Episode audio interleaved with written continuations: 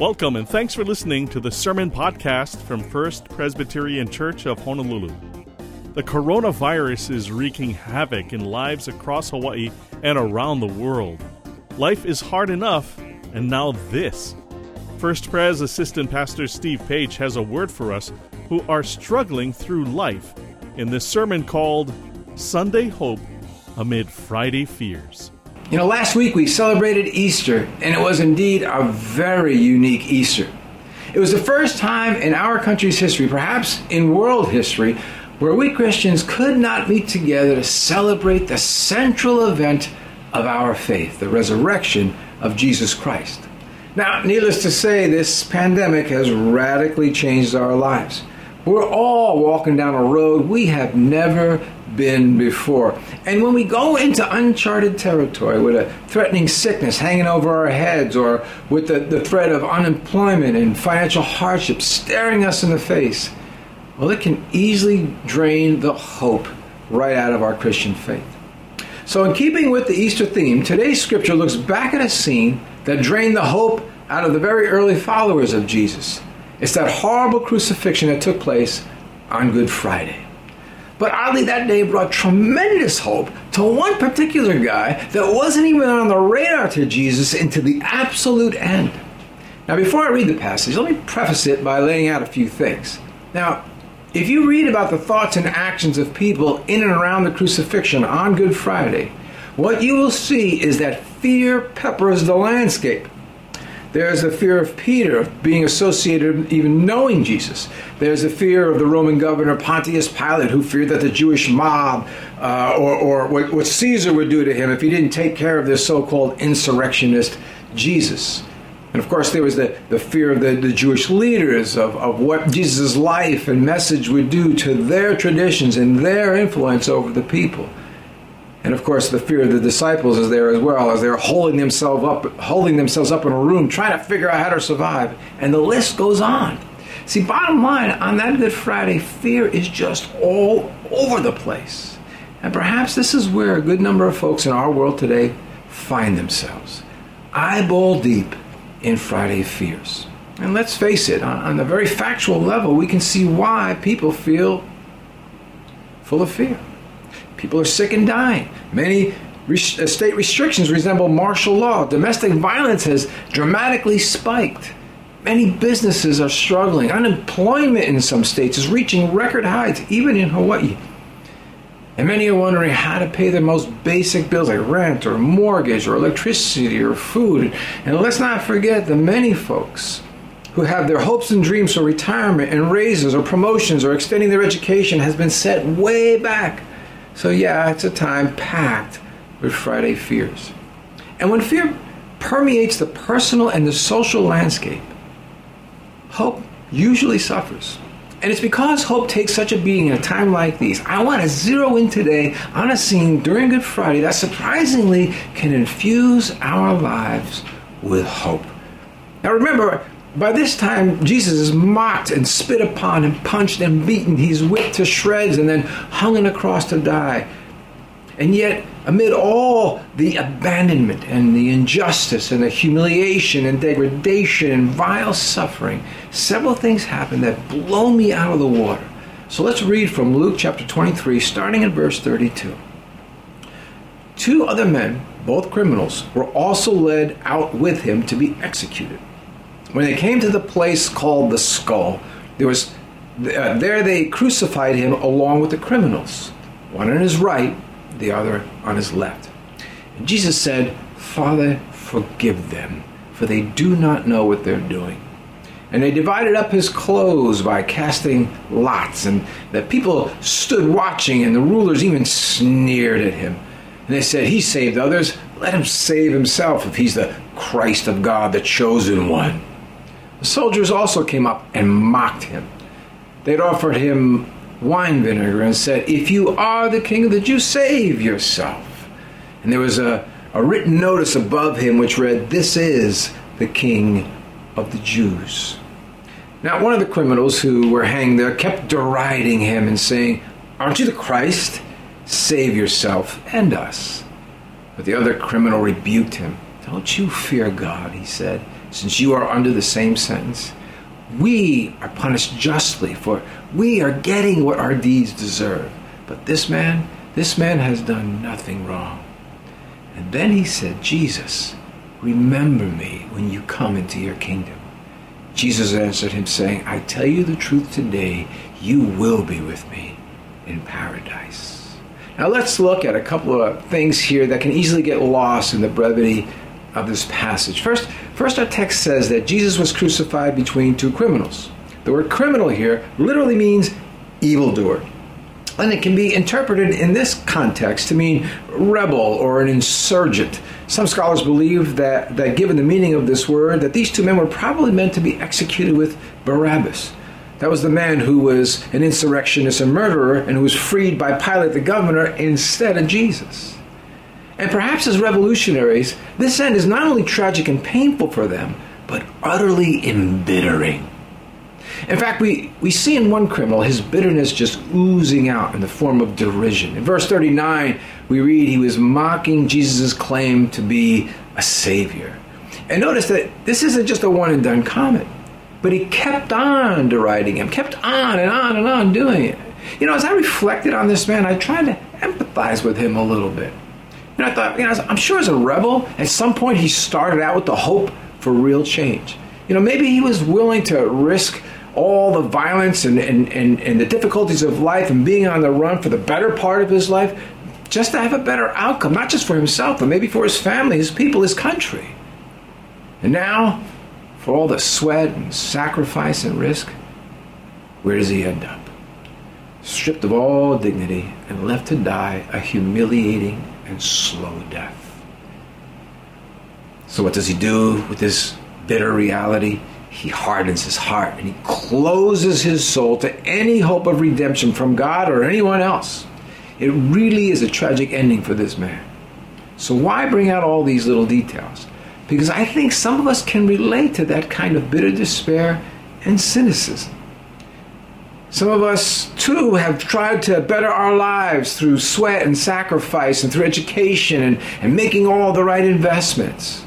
You know, we, we, we went out and we got the right degrees and we worked a, a lot of overtime and, and we really tried to be a moral person and, and kept our nose clean. We coached our kids, we volunteered at the food bank, we served the church. And yet, yet, despite all this, illness hits layoffs hit, recession hits, betrayal hits, divorce hits, infertility hit. You get the idea. Anyone know what I'm talking about? You know, I think it's safe to say that sometimes the wear and tear of real life can really cause our Christian faith to deteriorate. And all the language of hope and God's love and God's kingdom coming that Easter proclaims is often muddled or muted by the harsh and distressing realities of everyday life. So, my question to you is this When your hopes and dreams for what life ought to be collapses into a heap of rubble, where does your faith go? Where does your hope go? You know, I knew this couple some years ago. Great folks, deeply committed to Jesus, a real passion for, for God. And, and the wife wanted so bad to get pregnant. And she and her husband did everything possible to make that happen. In fact, they spent a lot of money in the process. But sadly, at the end of the day, she remained infertile.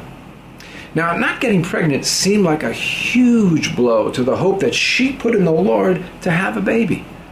Now, some of you ladies know exactly the excruciating pain of standing in such a place. Now, I don't mean to be insensitive by telling this story. I don't mean to be insensitive for those of you who have gone through similar things. I know it is a very difficult and disheartening thing for a lot of people. However, something else happened to my friend along this deeply hurtful journey. You see, her shattered hopes and dreams were morphed into something else adoption. And not just adoption, but, but more precisely, giving a new life to an unwanted baby from a very poor area of our world. My point is, as my friend's heart was broken, her dreams changed. But she didn't go from a broken dream to a bitter heart. But she took her broken dream and she put it in God's hands. And by doing so, she went from a broken dream to a changed dream. A dream that ended up bringing hope to a child she never even knew existed before. And this new dream from God not only changed my friends, but they changed the entire trajectory of the life of that one little baby. Do you know only the bitterness of broken dreams, or do you know the hope of changed dreams through Jesus Christ? See, broken dreams can, can be bitter because we can only see what we didn't get, and so we conclude that God is just not working my life. He just doesn't care. But changed dreams find the other blessings we didn't see or expect. And we conclude that, you know what, God is still at work in all kinds of ways, different ways than I expected or planned, but He's still at work. You see, God's hand was indeed on my friend, but what she didn't know was that His hand was also on a little impoverished orphan in a foreign country. And in His wisdom, and through her shattered dreams, now think about this through her shattered dreams, God brought about a miracle no one saw coming. Imagine if they chose to be embittered or resentful about what they went through. Where would this story have ended? Look, I get it. When we experience the reality of life and, and the world sin and the heartbreak of living, it can really leave us with at least some level of resignation, cynicism, despair. And, and, and it can seem that Friday fears are a lot more powerful than Sunday hope. But what would happen if we put our broken dreams, our broken relationships, our broken lives fully into the hands of God and allowed Him to build a new future than the ones we planned on? Now, one person on that hillside did exactly that, and it changed everything for him for all eternity. It was that other criminal hanging on the cross next to Jesus. You see, that rebel, whose hopes for a better life was also dashed, just like the other guy, has a whole different perspective on Jesus than anyone on that hillside. In fact, he arguably makes one of the most remarkable statements of faith in the entire New Testament. Remarkable not because of his exact words, but because of the conditions in which he says them. First of all, he chastises that other cynical criminal and says, Don't you fear God? We're punished justly for, for what we're we're getting what our deeds deserve, he says. But this man, this man has, has done nothing. And then he says this, and this is insane given the circumstances. He says this Jesus, remember me when you come into your kingdom. Now, why is it crazy to say that? Because by any any reasonable view of things, everything that Jesus stood for is shot. It's over. It's dead. A leader is slowly dying on a cross. If that's not good reason to move on and forget about what he stood for, I don't know what is. And yeah, well, okay, maybe he had great ideas, but obviously they're not realistic. Look at where it leads to. What good are his ideals and, and, and goals in this kind of harsh world that we live in? Have you ever thought about the same about Jesus' ideals and goals for our world today when it gets a little harsh?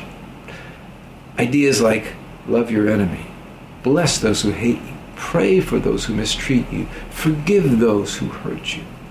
Do you read such things in the Bible as real truth for a real world? Or are you're a bit more jaded than that? Has a Friday world convinced you that Jesus' version of reality is unrealistic? It's futile. Yeah, you admire it, but you just can't fully buy into it. Well, this criminal bought into Jesus' version of reality, and despite what he was going through, despite looking over and seeing Jesus, seeing a mangled mess of a man, this guy says, Jesus, remember me when you enter your kingdom.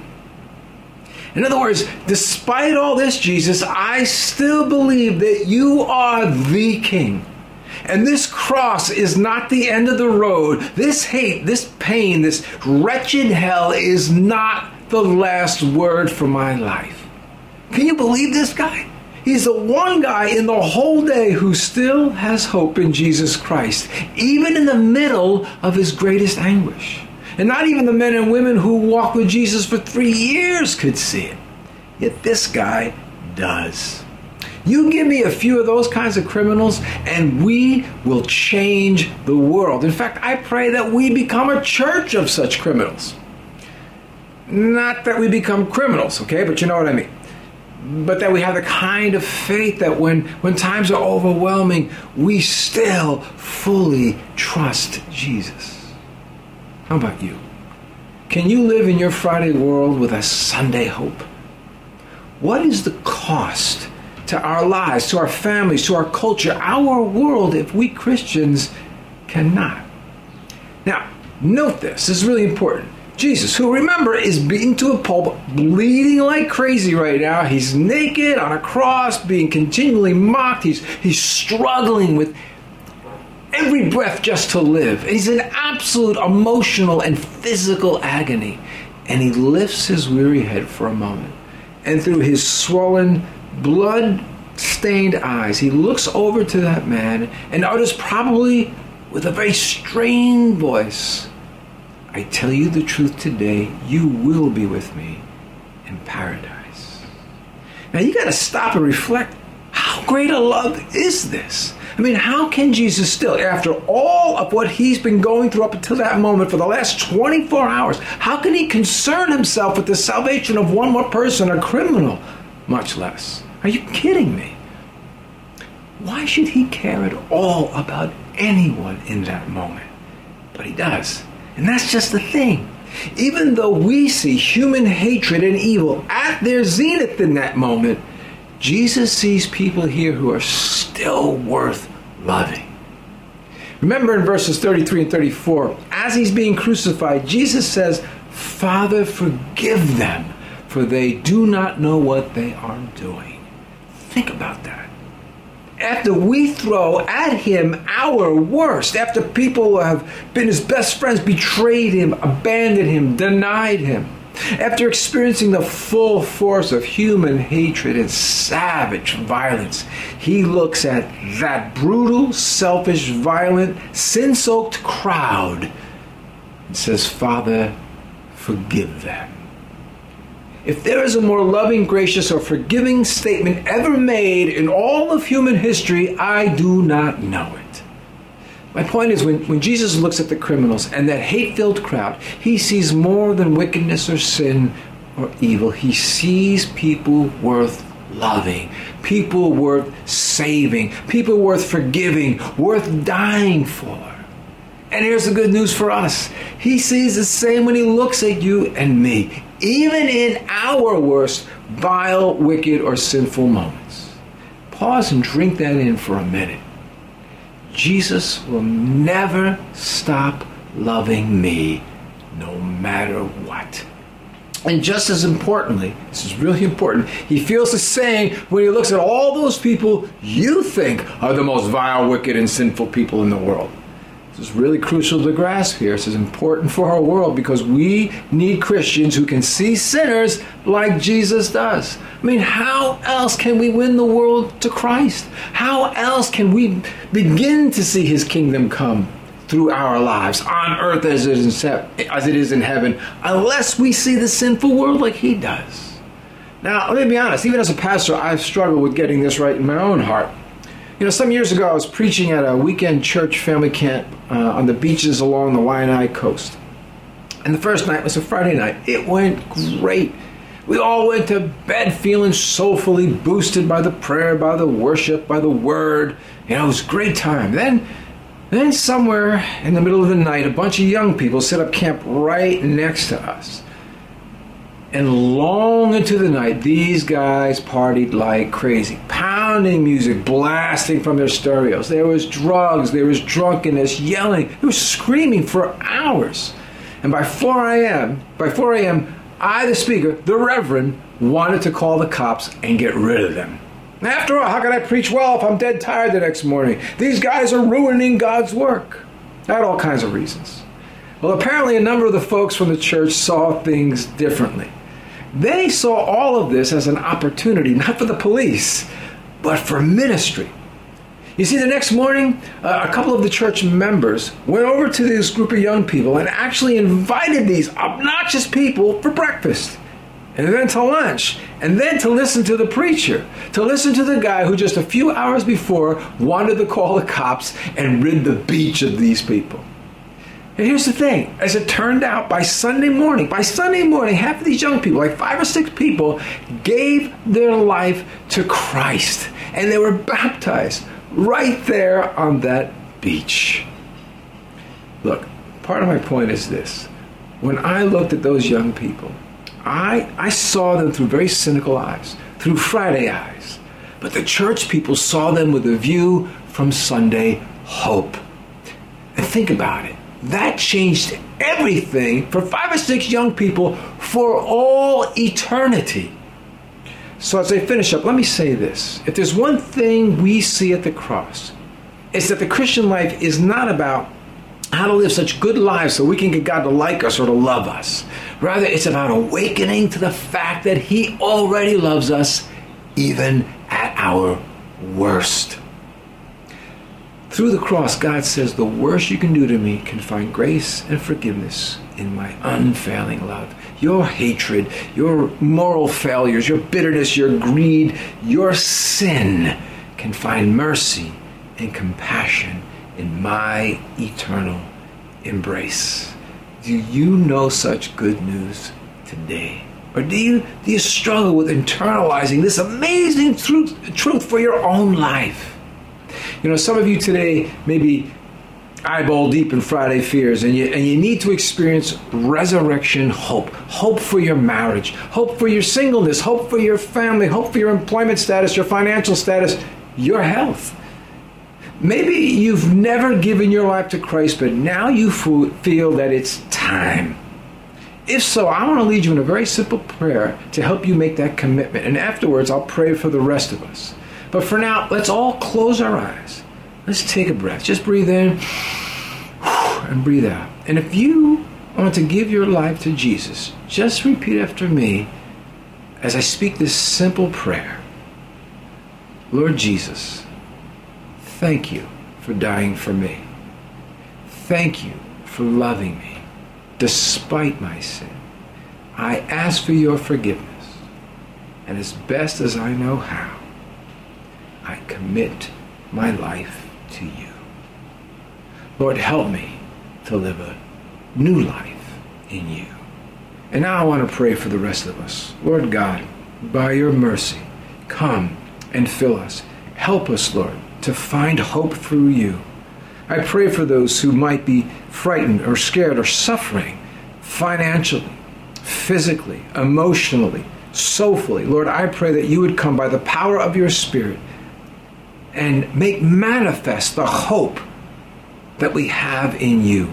Bring healing, bring change to people's lives, transform our bitterness and broken dreams, and help us to dream again and see hope through, through your eyes for our life.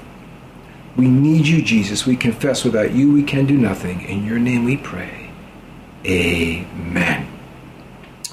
Now, if you just prayed that prayer, and gave your life to Jesus for the very first time, I want to invite you to hit that little raise hand button that you see down in the chat area.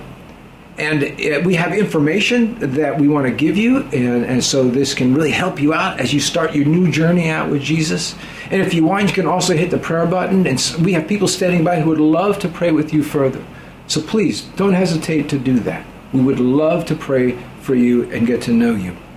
And again, if you just made Jesus the center of your life today, I want to invite you to hit that raise hand button or that prayer button on your computer because, again, we would love to pray with you today. And remember, if you want to join a discussion group right after this service and you want to discuss what you experienced or what you've learned here today, just hit that link in the chat area. Now, if you're watching this and you're not streaming on Sunday, but are seeing this at some other later time during the week, please visit our website or call us or drop us an email. We would love to, to hear from you. We want to talk to you. We want to pray with you. We want to serve you in any way that we can. And so now, be, before we leave, receive this blessing. May you discover or rediscover the bottomless love of Jesus today. And may God give you the courage and the power to bestow His love to others in a very rebellious, hostile, and sin soaked world. In the name of the Father, Son, and the Holy Spirit, amen. Well, God bless you and thank you for joining us today. We will see you next time. If we have the eyes and perspective of Jesus Christ, we always have hope for others as well as ourselves. If you'd like to hear this sermon again, you can listen to and download this and other sermons from the First Pres website, fpchawaii.org. Subscribe to the podcast on iTunes or wherever you listen to podcasts. Normally, we meet Sundays at our Ko'olau campus or at the Vine in Kaka'ako. But for now, you can find the entire church service streamed online on the church website, fpchawaii.org. For our virtual church service, click the online church box at our regular church service times. Sunday morning at 8, 9:30 and 11:11, and Sunday afternoon at 4 p.m. Be sure to check your email for links to sermons, church news and updates, and daily devotionals. If you have any questions or needs, you can reach out to the church through the website or just call 808 532 1111. For Pastor Dan Chun and the entire staff at First Pres, I'm Michael Shishido. Until next time, God bless you, stay safe, and thanks for listening. This sermon podcast is copyright 2020 and produced by the Media Ministry of First Presbyterian Church of Honolulu.